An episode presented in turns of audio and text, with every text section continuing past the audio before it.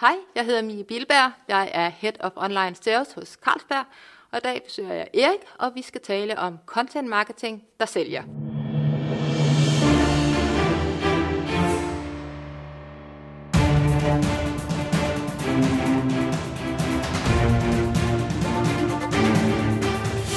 Det her er Help Marketing Podcast, lavet for dig, der arbejder med digital marketing, salg og ledelse, og som gerne vil opnå succes ved at hjælpe andre. Jeg hedder Xing, så Help Marketing producerer til min virksomhed, som hedder Normal. 199, det er simpelthen afsnit 199, vi er nået til i dag, og det er med Mia Bilberg. Fokus med Help Marketing er, at vi skal blive bedre til at hjælpe hinanden, for det er den absolut bedste måde at skabe succes for sig selv og andre på, baseret på værdifulde relationer. Og så er det altså næste uge, hvor der er jubilæum. Jubilæum. Det er simpelthen afsnit nummer 200, som vi har næste uge. Og Katrine, hun er i fuld gang med at udtænke spørgsmål. Det er jo hende, der har redigeret Help Marketing-bogen. Det er hende, som skriver show notes til podcasten, og det er hende, jeg skal over besøge i Canada, hvor hun bor i Toronto.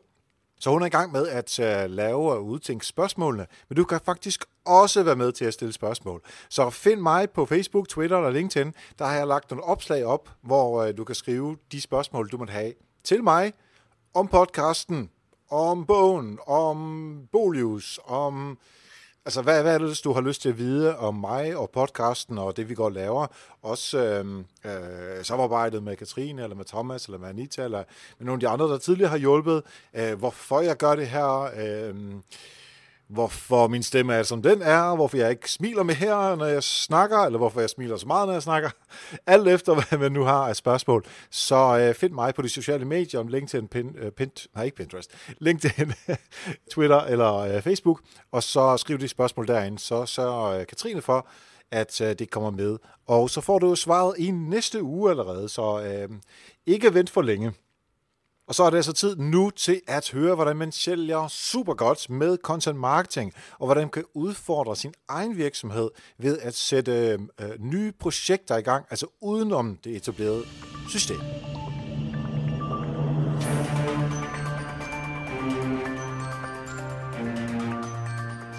Yes, så sidder jeg her sammen med Mie Bilberg, som er øh, Head of Online Sales hos Carlsberg. Velkommen til dig, Mie. Tak. Og tak fordi du øh, vil være med øh, i dag. Kan du fortælle en lille smule om, hvad det er, du går og laver?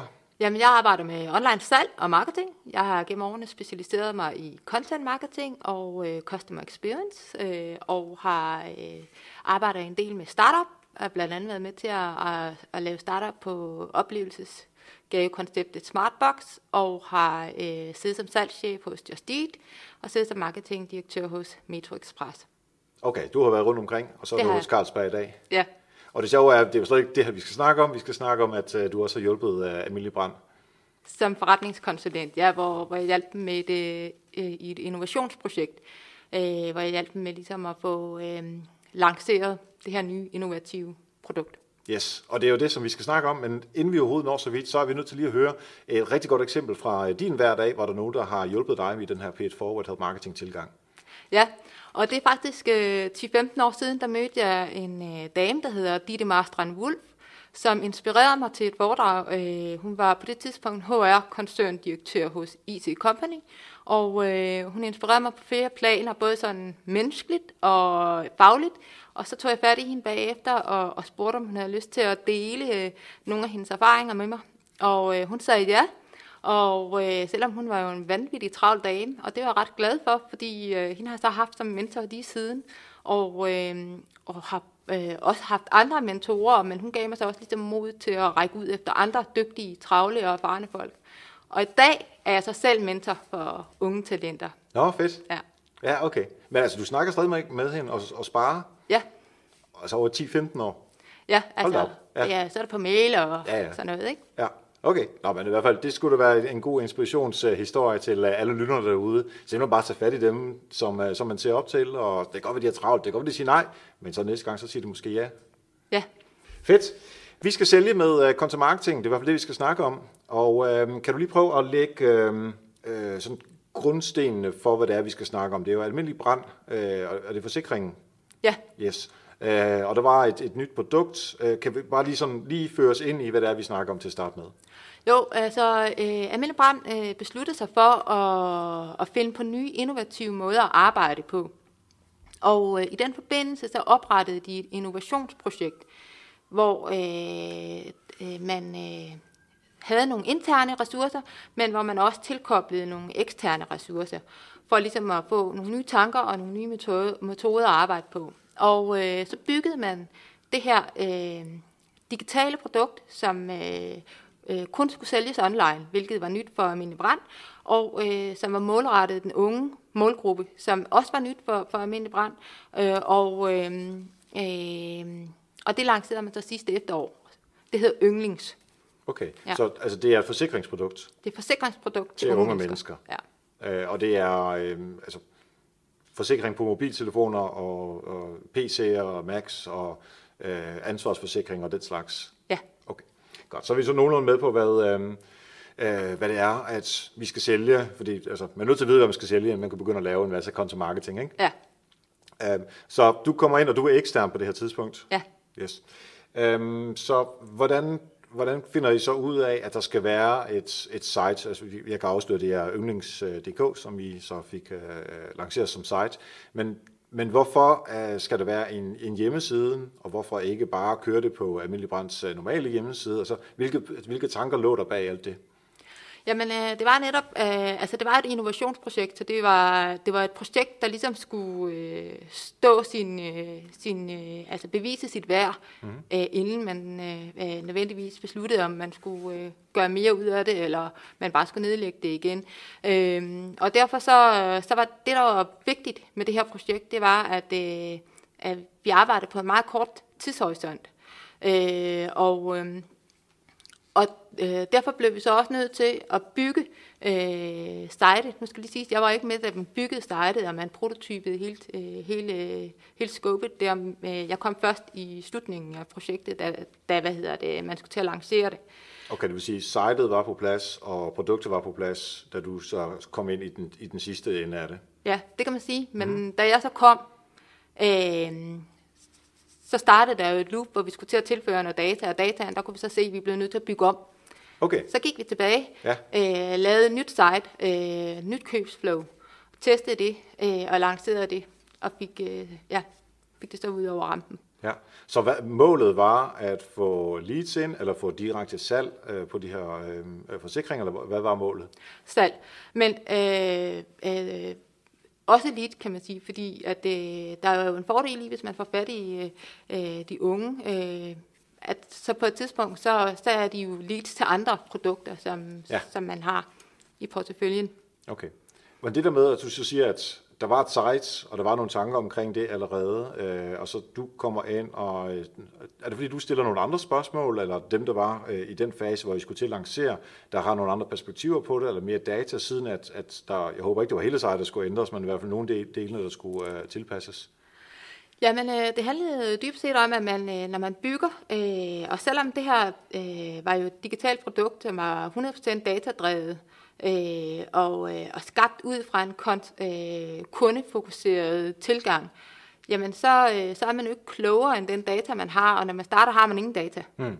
Så, øh, så det var jo noget med øh, at, at bygge efter sin bedste overbevisning, og så øh, og, og, og det der jo så sker, når man sætter de kommersielle kræfter ind, det er jo, at man, man aktiverer nogle mekanismer, som blandt andet content marketing jo sørger for, at man gør, øh, som gør, så kommer dataen, og så er det, man kan se, at øh, hvordan flowet på sitet er, og ens bounce rate, og om man konverterer godt nok, eller hvordan man skal skrue på tingene.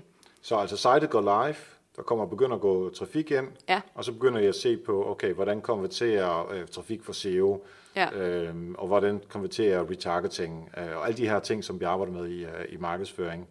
Og på baggrund af de data, så begynder I, altså så er det der, hvor du sætter ind og siger, vi skal nok lige tilpasse nogle ting her. Ja, det kan man sige. Altså udfordringen var så også, da man lancerede det, havde, hvad hedder det, havde man øh, øh, nogle kampagner på, som, som ikke drev trafik, fordi det var øh, sådan øh, øh, øh, nogle kampagner, der var mere sådan brand-aktiverende, end de mm. var sådan digital marketing-orienterende, altså hvor det handler om hardcore øh, trafik og, ja. og, og, hvad hedder det, actions.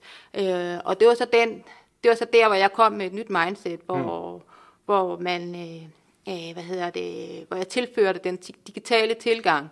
Og, og der var en udfordring, at der kom jo ikke nok data ind, så vi blev nødt til at aktivere nogle øh, små, øh, hurtige øh, mekanismer, som gjorde, at, at vi fik noget trafik ind, og så øh, skulle vi jo også sætte et nyt hold, altså på, vi skulle tilføre nogle nye digitale kræfter, som kunne arbejde med, med marketing online. Ja, med det indhold, der så skulle skabes. Ja. Men inden vi når til, til dem, så når du siger, at vi skal have noget data, så det egentlig siger, at vi skal have noget trafik, ja. således at vi kan se på adfærden, som er den data, som vi kigger på. Ja.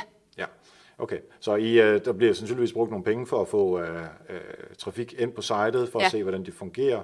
Uh, fordi ja, fra dag 1 har man nok ikke så meget uh, SEO på et nyt site, kan man sige. Nej. Jeg kunne egentlig godt tænke mig også lige at høre, inden vi går videre ned i selve detaljerne på sitet, Øh, der er jo en, en moderorganisation her, som sætter noget i søen, som handler om, at vi skal prøve nogle nye ting, ja. øh, få nogle folk udefra, se om vi kan få fat i nogle målgrupper, som vi normalvis måske ikke arbejder så meget med.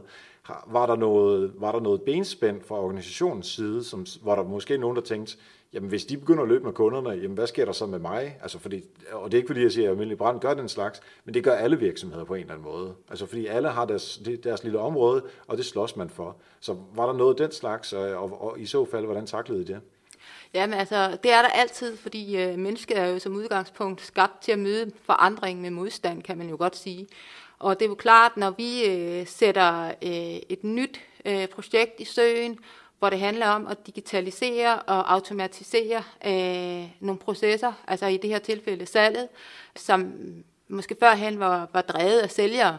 Så er der klart, så er der, der nogen, der, der spekulerer lidt over, øh, hvad så med mit job? Ja. Så, så det er jo naturligt nok, og det var der da selvfølgelig også her, men øh, jeg synes egentlig, at, øh, at vi kom meget godt rundt om med det, fordi at... Øh, for det første, fordi man arbejdede jo med, med salg til en målgruppe, som ikke sådan var aktiveret i den grad før, og så fordi, at, øh, at folk syntes, det var fedt, det vi lavede. Altså, vi var gode til at kommunikere også vores sejre og øh, vores, øh, vores tiltag. Og, og, altså, jeg oplevede egentlig, at de var ret stolte af mm. øh, vores projekt. Ja. ja, der ligger noget i det der med at sige, vi er faktisk ikke nogen trussel, fordi vi, vi tager fat i nogle områder, som I alligevel ikke arbejder med, og samtidig med fortæller I også, altså det der med at kommunikere internt, hvor ja. vigtigt det egentlig er på, øh, på sådan nogle projekter. Det er meget vigtigt, og det har jeg så også erfaret fra, fra tidligere øh, øh, projekter fra andre virksomheder, at den, øh, den interne kampagne er mindst lige så vigtig som den eksterne. Hmm. Okay, så lad os, øh, nu har vi organisationen på plads derovre, og vi har et site, og vi har nogle produkter. Vi begynder at få noget trafik og noget data ind, så vi begynder at optimere. Nu ved jeg, at du er, er, er stor fan af at arbejde med øh, Customer Journeys, kunderejser. Øhm, kan du forklare lidt smule om, hvordan I uh, tog, uh, tog fat i det? Ja, og, og det var jo sådan, det, det essentielle i måden, vi arbejder på, det er jo ligesom at bruge journeyen til, til, sit, uh, til sit framework. Og, og måden, vi gjorde det på, vi, vi arbejdede med to datasæt. Vi arbejder med big data, som jo er al den data, du får fra Google og dine CRM-systemer og øh, hvad du ellers kan, kan finde. Og, og så er der small data, som øh, var mere øh, kvalitative data, hvor du hvor du interviewede folk, for mm. eksempel. Mm. Og vi havde for eksempel øh, et, et, et small datasæt, der hed, hver gang vi fik 100 kunder, så interviewede vi dem, og så skulle vi tale med mindst 20 af dem ud af de 100. Og sådan accelererede det jo hele vejen op, så vi hele tiden havde en rigtig, rigtig god fornemmelse af, hvor de kom fra, hvorfor de kom, og så de ligesom også var med til at definere de USP'er, som vi gik i marken med efterfølgende. Så på den måde, så, og så holdt vi de to datasæt op mod hinanden hele tiden.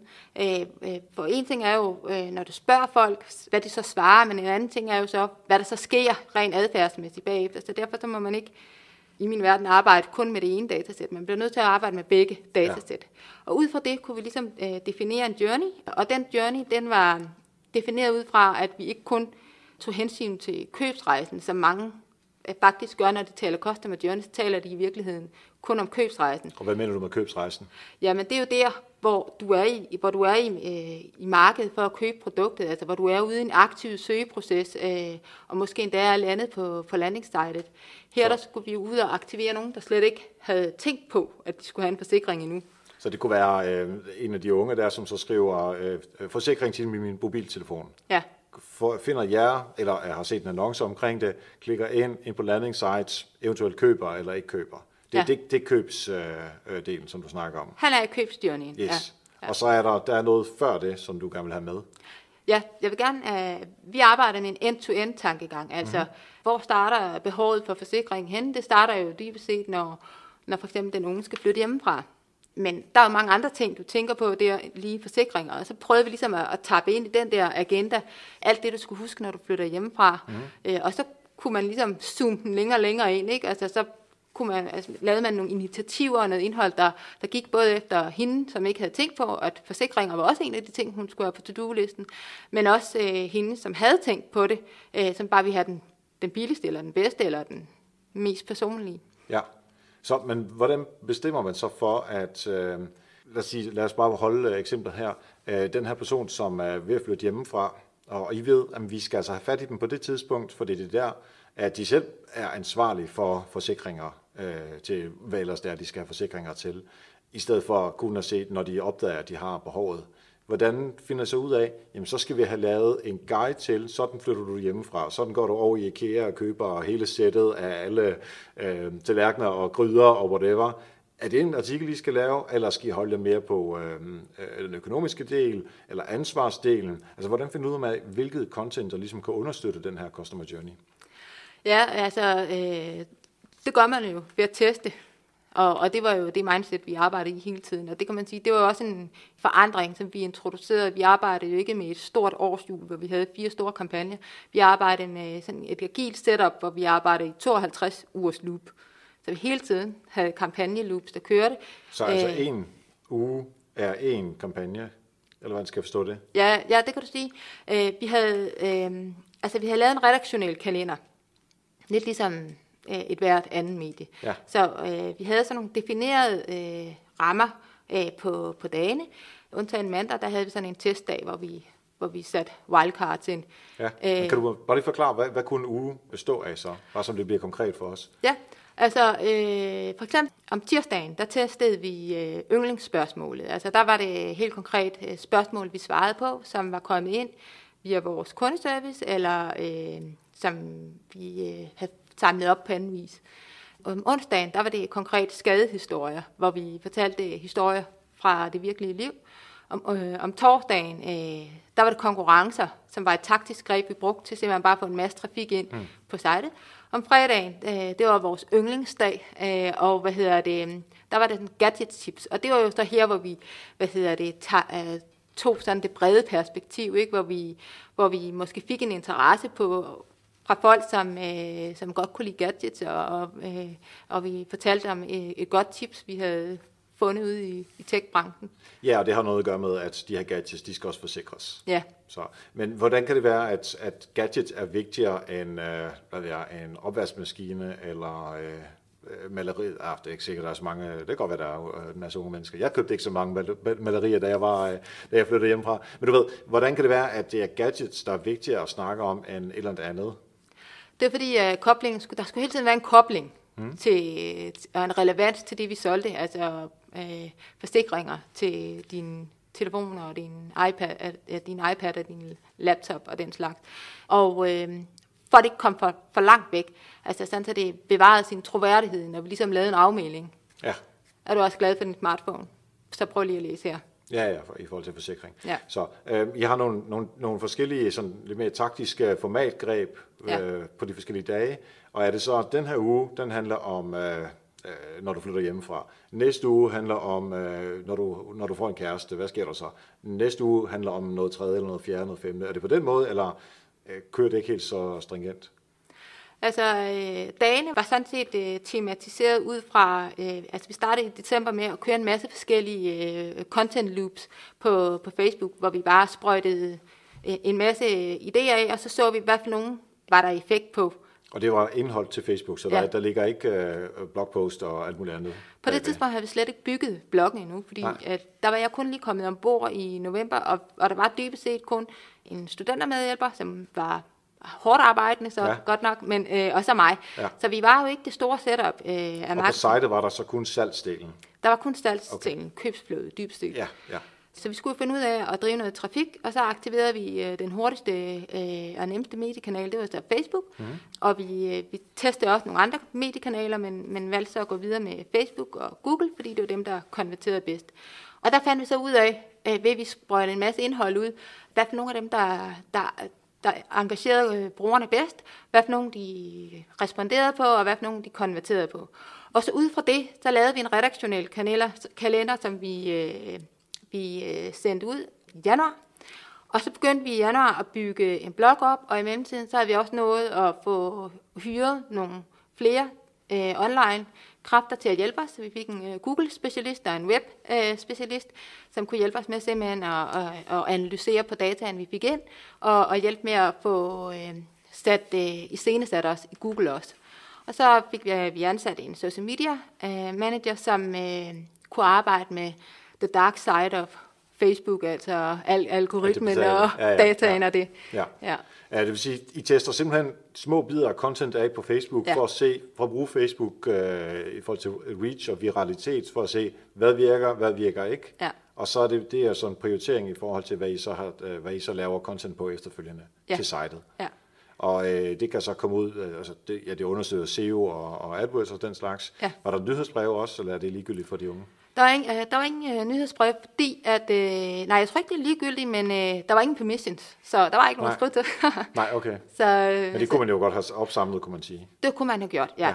Det initiativ aktiverede vi ikke, fordi at, øh, øh, vi havde fokus på nogle af de andre mm. initiativer, øh, men det vi har givet mening, øh, og det vi har helt sikkert også, øh, hvad hedder det, vi har gjort på den længere bane. Ja. Men lige der, der handlede det om øh, hurtigt at skabe nogle øh, salgsresultater, hurtigt at få bygget et øh, publikum på den ene eller anden måde, og så aktiverede vi simpelthen Google og Facebook til det, og så lavede vi så den her blog, som, hvor bloggens præmis var, at den var datadrevet, i stedet for øh, styret af kreativiteten, mm. altså hvor det ikke handlede om, hvad for nogle historier vi gerne ville fortælle, eller synes, der kunne være sjove eller spændende, men hvor vi simpelthen havde øh, analyseret os til ved at lave en søgeordsanalyse i Google. Hvad spørger folk om, når de spørger om noget, der relaterer sig til det, vi sælger? Og så begyndte vi at svare på de der spørgsmål og sådan bygge blogindholdet op meget Ja. teknisk. Og så sammen med uh, Facebook-indikationen af, hvad der, giver, hvad, der, hvad der er interessant og hvad der ikke er interessant, Ja. så, så når man uh, rigtig langt. Lige præcis.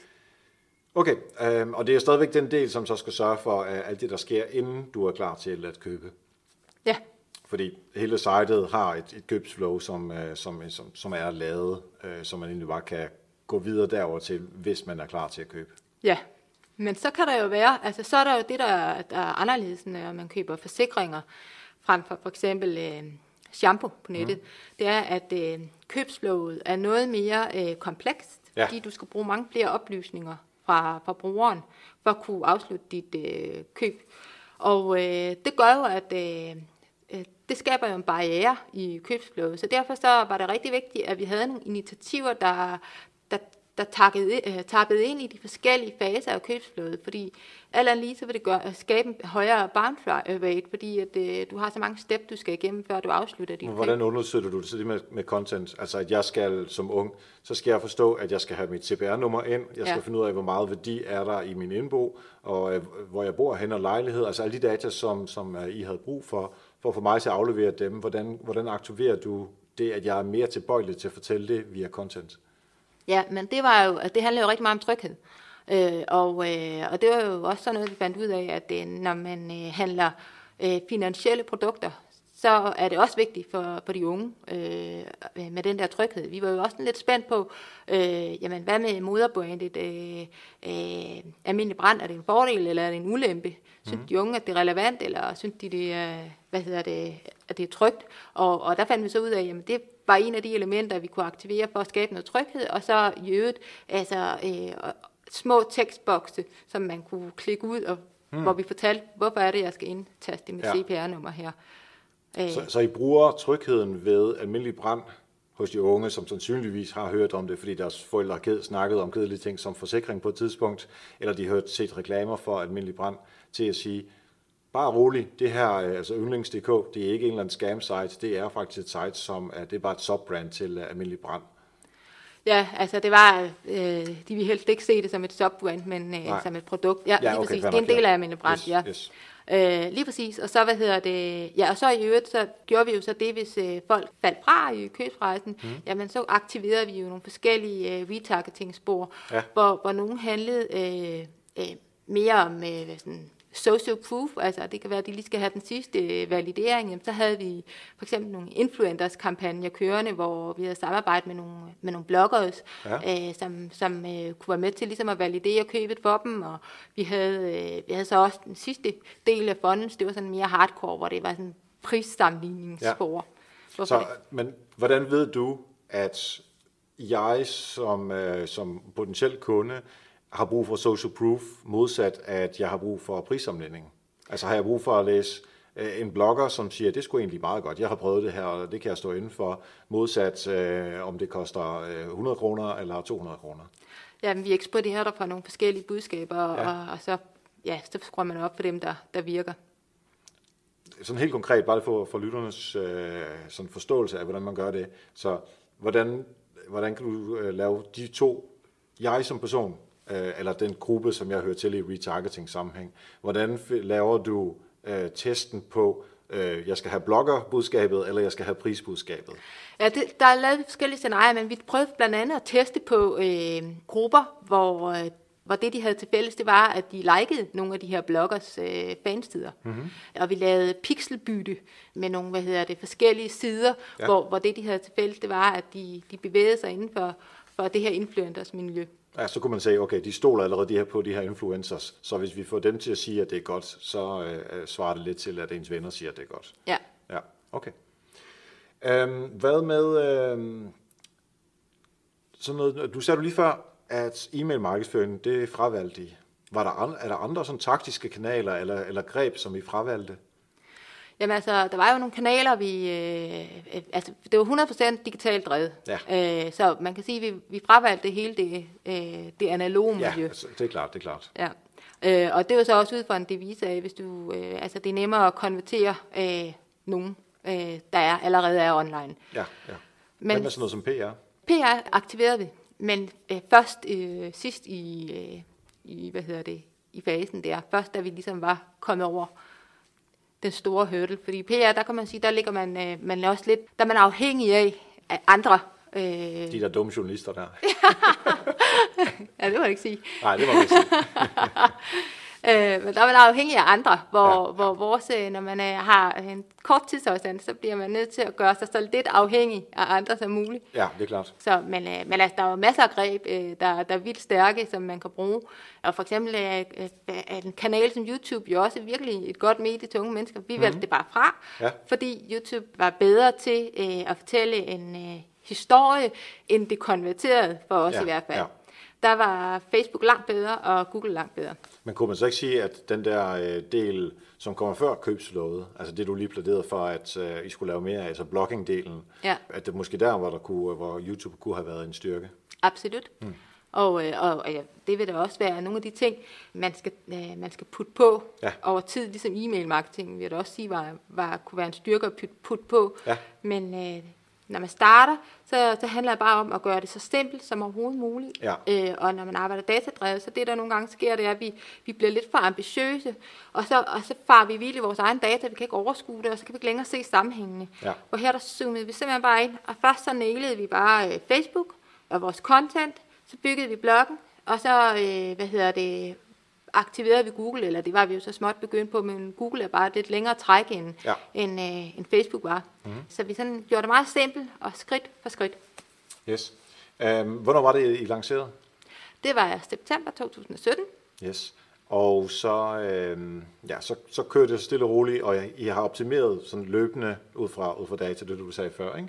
Ja. Hvad med resultaterne? Ja, jamen det fik vi jo. Vi, øh, altså det første og det vigtigste var jo ligesom at komme over den her vækst traction, hvor, hvor vi blev godkendt som øh, et godt projekt, der var værd at, hvad hedder det, at fortsætte. Og der, der taler du internt i organisationen igen? Ja, ja, ja. lige præcis. At, at man, man, man så det jo som en test.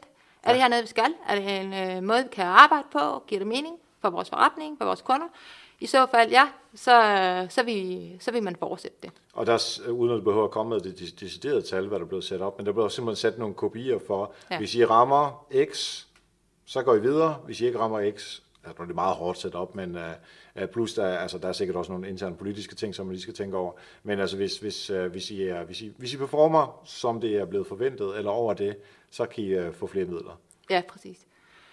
Ja, og så var der jo to andre øh, positive resultater, vi nåede. Vi nåede faktisk på meget kort tid at blive indstillet til to øh, awards. Øh, ja. Den ene var en øh, national øh, award, som var øh, drevet af øh, Finansfords og PVC og, og Vilke, hvor øh, Yndlings blev nomineret til årets øh, øh, innovativ kundeløsning.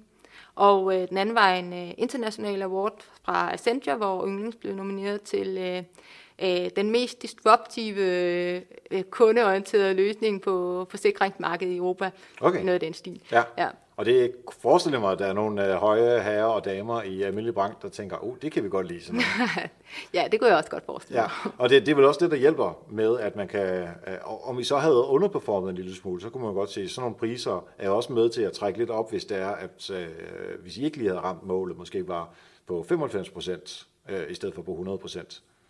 Ja, ja, det er klart, så kommer der jo nogle afledende øh, bonusser ud af det, ja. ikke? fordi at, øh, så lige pludselig bliver man jo brandet som et øh, innovativt virksomhed. Og hvordan, hvordan får man sådan nogle priser? Altså selvfølgelig lave noget godt, ja. men, men altså, det, det der europæiske, den der europæiske pris, Altså, hvordan går de lige ind på øh, yndlings.dk og tænker, at det skulle da meget fedt, det skal vi det her kigge lidt mere på, når, når de måske engang taler dansk. Altså, hvordan bliver man indstillet? Skal man selv indstille? Hvordan sker sådan noget? Ja, jeg, jeg tror, det er en kombination. Det var, jeg, jeg var ikke lige involveret i den del af, af, af processen, men jeg tror, det er en kombination. Der er selvfølgelig nogen, der hele tiden sidder og holder øje med, hvad der sker i markedet, og, ja. øh, og så skal man jo selv øh, fortælle og oplyse øh, forskellige øh, nøgletal og, og så videre. Ja, fedt. Så I gik videre det lyder som om det er X-faktor, men I gik i hvert fald videre fra, ja. øh, fra at være et testprojekt til at være et, øh, et rigtigt projekt, hvis man kan sige det på den måde. Og øh, hvordan, hvordan, hvad skete der så? Jamen, så skete der jo det, at øh, øh, så overgik projektet fra at være et projekt til at, være, at blive forankret i kerneforretningen. Mm-hmm. Øh, og det er jo så der, hvor vi øh, eksterne, vi øh, tappede ud af af projektet og okay. over, overleverede opgaverne øh, til de interne med, med den læring og den inspiration, som øh, vi forhåbentlig øh, havde givet dem. Ja, og så kører de, har de, kører de det jo nu ja. selv. Og hvor lang tid har, var du så på projektet? Jeg har været med fra 1. november til 31. maj. Okay, så det cirka et halvt års tid. Ja. Uh, så I har drevet det i gang, og I har bevist, at det kunne lade sig gøre. Øh, og så al den viden, som, som du og din, øh, din eksterne kollega havde i hovedet, det blev sat over i hovedet på, øh, på de interne kolleger, fordi nu var det et anerkendt produkt internt i væksten, som man også gerne vil arbejde videre med. Ja. Man kunne forestille sig, at hvis I ikke havde fået priserne, og I ikke havde nået målet, så havde de sagt, det tror vi ikke på det der, nu lukker vi det helt ned, så, var I, ja, så har I også stoppet efter et halvt år, ja. men så er det bare ikke kørt ind i kerneforretningen. Præcis. Og det er på den måde, man kan finde ud af, om, om det er egentlig det samme, som du gør med, øh, med, med Facebook-content uh, til at starte ja. med. Ikke? Ja. Hvad virker, hvad virker ikke? Den virker ikke fint ud med den. Ja. Den her virker, den kører vi videre med. Og sådan gjorde jeg altså lidt større plan, kan man sige, lidt dyrere sikkert også. Ja. Øhm, hvordan, hvordan var det at sige, men okay, nu slipper jeg det? Altså en lille baby, som lige har fået, og man kan se, at der er potentiale i det. Øh, og nu skal du overlevere til, øh, til nogle ja, interne kollegaer. Hvordan var det, og så, og så bagefter, så er det jo ikke dit mere? Jamen, det var jo en del af præmissen, så ja. det, øh, det, var jeg, det var jeg okay med, og det var, hvad hedder det, jeg synes, det var super fedt at, at få lov at blive inviteret ind i, øh, i en øh, virksomhed som Almindelig Brand, med det her fuldstændig anderledes mindset og ja. profil, som jeg var. Øh, altså kommer fra startup-miljøet, og hvad hedder det, og slet ikke forpligtet til at sætte mig ind i alle deres øh, processer og øh, strukturer og alt det der, men er der bare for at løse en opgave mm. og, og, og netop øh, lade mine tanker og metoder fylde, og, og det fik jeg fuld mandat til. Så på den måde synes jeg, det var en, en, en god oplevelse, og, og, og hvad hedder det, og kun dejligt, at jeg, at jeg så kunne give noget godt videre. Ja. Hvad vil du gøre anderledes? Hvis jeg skulle gøre noget anderledes, altså øh, jeg vil fremover, når jeg, når jeg arbejder på sådan nogle, øh, eller hvis jeg skal arbejde sådan et, øh, et kortvarigt projekt igen, øh, hvor man på meget kort tid skal, skal nå et mål af den her kaliber, så øh, vil jeg ikke være bange for øh, ligesom at gå videre med holdet med en mand mindre, hvis mm. det så til gengæld har gjort, at holdet var, øh, der var en bedre dynamik, og dataen, man arbejdede med, var mere ren. Fordi hvis du, øh, hvis du for eksempel har en datamand, som, øh, hvor du ikke er helt sikker på, øh, om du kan stole på en data, mm. eller øh, mangler forståelsen på, hvordan man øh, sørger for at få ren dataen, så begynder dine konklusioner at blive, blive usikre. Så, øh, så vi hellere hvad hedder det, have en mand mindre på holdet, men så være sikker på, at, øh, at det er det rigtige hold. Ja, præcis. Altså, der er selvfølgelig nogle kompetencer, der skal være på plads. Ja. Og så hellere så måske bruge lidt flere penge på at få de rigtige kompetencer, men så, så sige okay til, fint nok, så har vi ikke så meget volumen på, øh, altså måske en mand mindre eller sådan noget i den stil. Ja. Okay, uh, lige om to sekunder, der uh, vil jeg gerne høre fra dig uh, nogle helt konkrete råd til, uh, hvad lytterne selv kan gøre i forhold til at få uh, deres marketing til at sælge. Men inden da, der vil jeg gerne have lov til at takke alle jer, som uh, lytter med på, uh, på Help Marketing hver eneste uge. Og det bedste, du kan gøre for en ven, en kollega, familiemedlem, det er simpelthen at tage deres mobiltelefon og give den tilbage igen. Men inden du giver den tilbage igen, så download en podcast-app. Find Help Marketing til dem, download en afsnit, og ellers sæt dem i gang med at lytte til Help Marketing. Det koster ikke dig noget, det hjælper os rigtig, rigtig meget, og forhåbentlig også dit netværk. Selvfølgelig, hvis de ikke interesserer sig for markedsføring, så er det måske ikke det, du skal gøre. Men dem, du ved, der interesserer sig bare en lille smule for den her slags, udfordrer dem, få dem til at lytte til Help Marketing, så er det altså en kæmpe hjælp for os. Du kan også skrive på dine sociale medier, at øh, du opfordrer andre til at, at øh, lytte til Help Marketing. Det vil vi være super glade for. Mie Vilbjerg, tre rigtig gode, konkrete råd, som lytterne kan komme ud og øh, arbejde med i forhold til deres marketing, som bare skal sælge. Det er det, jeg gerne vil høre fra dig. Et, kend din customer journey, og den lærer du at kende ved at arbejde med data, altså både big data og small data, det betyder, at man skal ud og tale med kunderne. To, øh, arbejde real time. Det bedste content marketing, det er det, du kan justere på real time. Det vil sige, så skal du have adgang til dine data, du skal have indsigterne, og de skal være tæt på handlingen.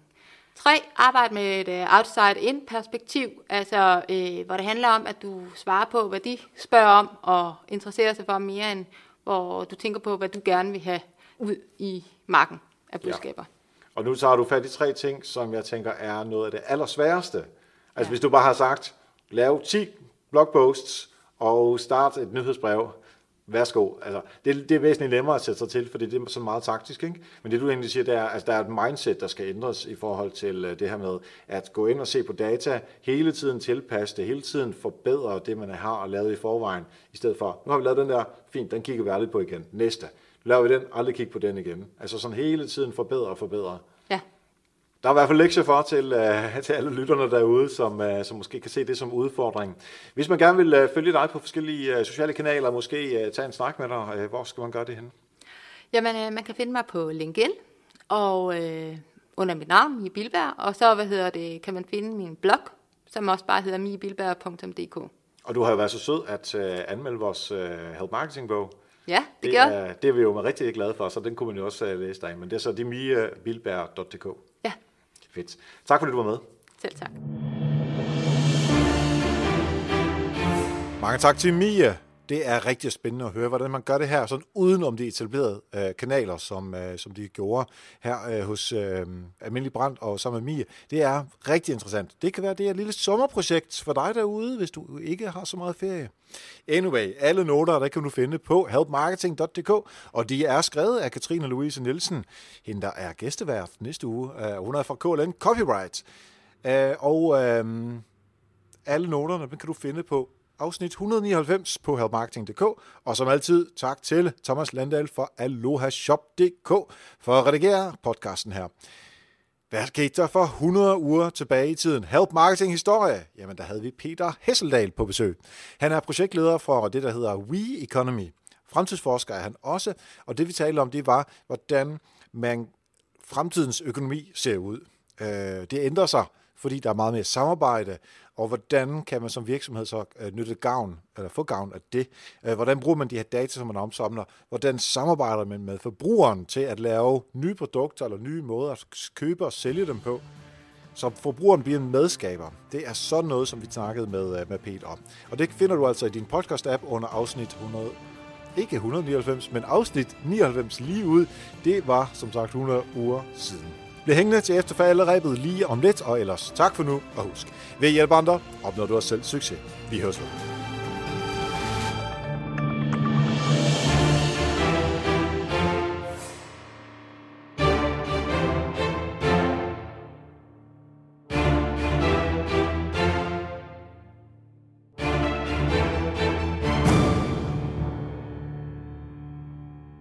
I efterfalderæbet, ja, der er det altså sommertid, og det er det, det har det faktisk været, jeg ved ikke, to-tre måneder efterhånden, det føles i hvert fald usandsynligt dejligt med den sol, vi har hele tiden. Men jeg tænker, du får lige en hurtig update her på, øh, hvad der sker i det næste øh, afsnit her hen over sommeren.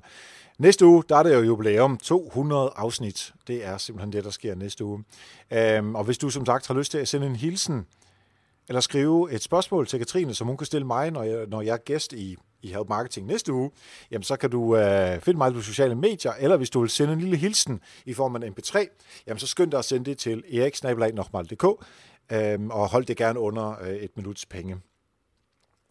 Efter afsnit 200, det vil sige 201, 202 og 203, der går vi i special summer mode, og det bliver sådan nogle fede afsnit, hvor vi virkelig sætter fokus på øh, digital markedsføring, fordi jeg har lige nu her i hånden, man kan næsten høre det, hvis jeg lige gør sådan her. Det er Help Marketing-bogen, der lige bladrer. Det er den, som jeg har øh, ved hånden her. Og det vi gør i de tre afsnit, det er at gennemgå kapitlerne i Help Marketing. Men ikke sådan, jeg læser dem op. Men i stedet for, der kigger vi på kapitlerne, og så har jeg sammen med Thomas pillet nogle øh, bidder ud fra forskellige afsnit. Fra de sidste 200 afsnit af Help Marketing. Øh, og så samler vi dem. Der er noget, der handler om content marketing og SEO og sociale medier osv. osv. Og så tager vi fire kapitler af Help Marketing i hvert af de her tre afsnit. Og så når vi op på øh, de her, ah, 12 er det ikke, de 11, den sidste får kun tre, så for, kommer vi op på de 11 kapitler, der er i Help Marketing bogen. Ligesom for at give en fornemmelse af, hvad øh, der sker i bogen.